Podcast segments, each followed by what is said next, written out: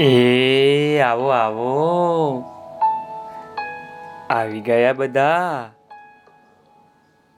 હું છું વાર્તા કહેનારો.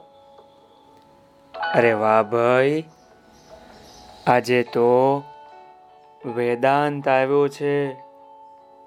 વંશિકા છે. અરે વાહ વાહ. અને એની સાથે જીયા પણ વાર્તા સાંભળે છે ને ભાઈ? અરે વાહ! આવો આવો! મારા નાના મોટા ભૂલકાઓ!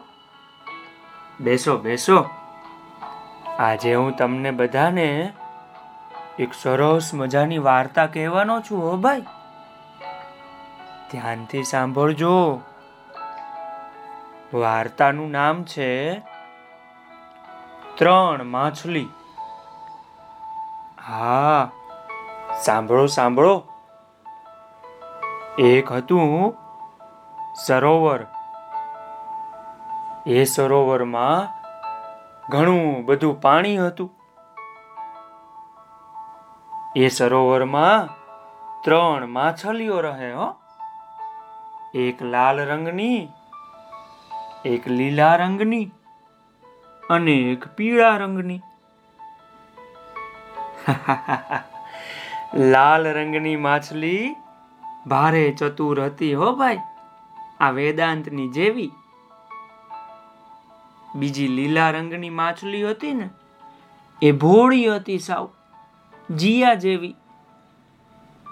પણ ત્રીજી માછલી હતી ને, પીળા રંગની, એ તો બહુ આળસુ હતી હો. એને તો કાંઈ કામ કરવું ગમે જ નહીં ને. નકરી આળસ આવ્યા કરે.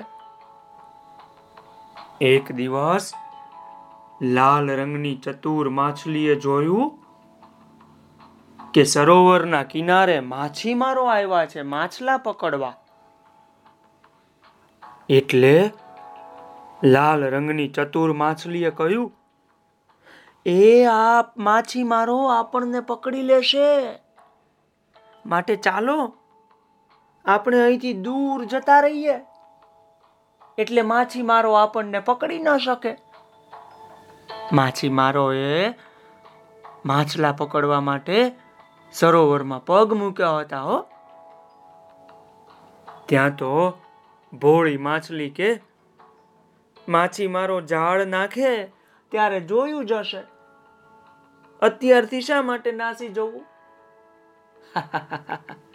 ભોળી માછલીને તો બધા ઉપર વિશ્વાસ આવતો ભાઈ. પણ પેલી પીળી, આળસુ માછલી હતી ને, એ તો કે, હું તો ક્યાંય નથી જોવાની. જે થવું હોય તે ભલે ને થાય, મારે તો ક્યાંય જોવું નથી. એને તો આળસ આવતી હતી.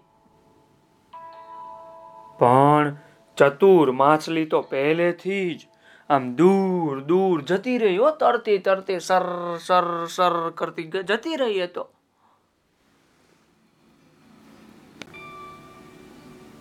અને ભાઈ, પછી તો માછીમારોએ સરોવરના પાણીમાં ઝાડ નાખી.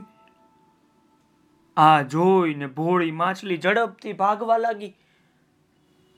એટલે તે પણ ઝાડમાંથી બચી ગઈ. પણ આ પેલી આળસુ માછલી હતી ને, એ તો ત્યાં જ પડી રહી. એને તો ક્યાંય જવાના આળસ જ આવ્યા કરે, જવું જ નથી ને. એવું એણે પહેલેથી જ નક્કી કરી નાખેલું. એટલે એની આળસને કારણે છેવટે એ આ માછીમારોની ઝાડમાં પકડાઈ ગઈ અને માછીમારોએ એ માછલીને મારી નાખી. અને પેલી ચતુર માછળી અને ભોળી માછલીનો જીવ બચી ગયો ભાઈ. અને આળસુ માછલી હતી ને, એને માછીમારો પકડીને લઈ ગયા. તો બોલો, મજા પડી ને? ચાલો આવજો. આવતીકાલે હું તમને બધાને બીજી વાર્તા કહીશો ભાઈ. આવજો.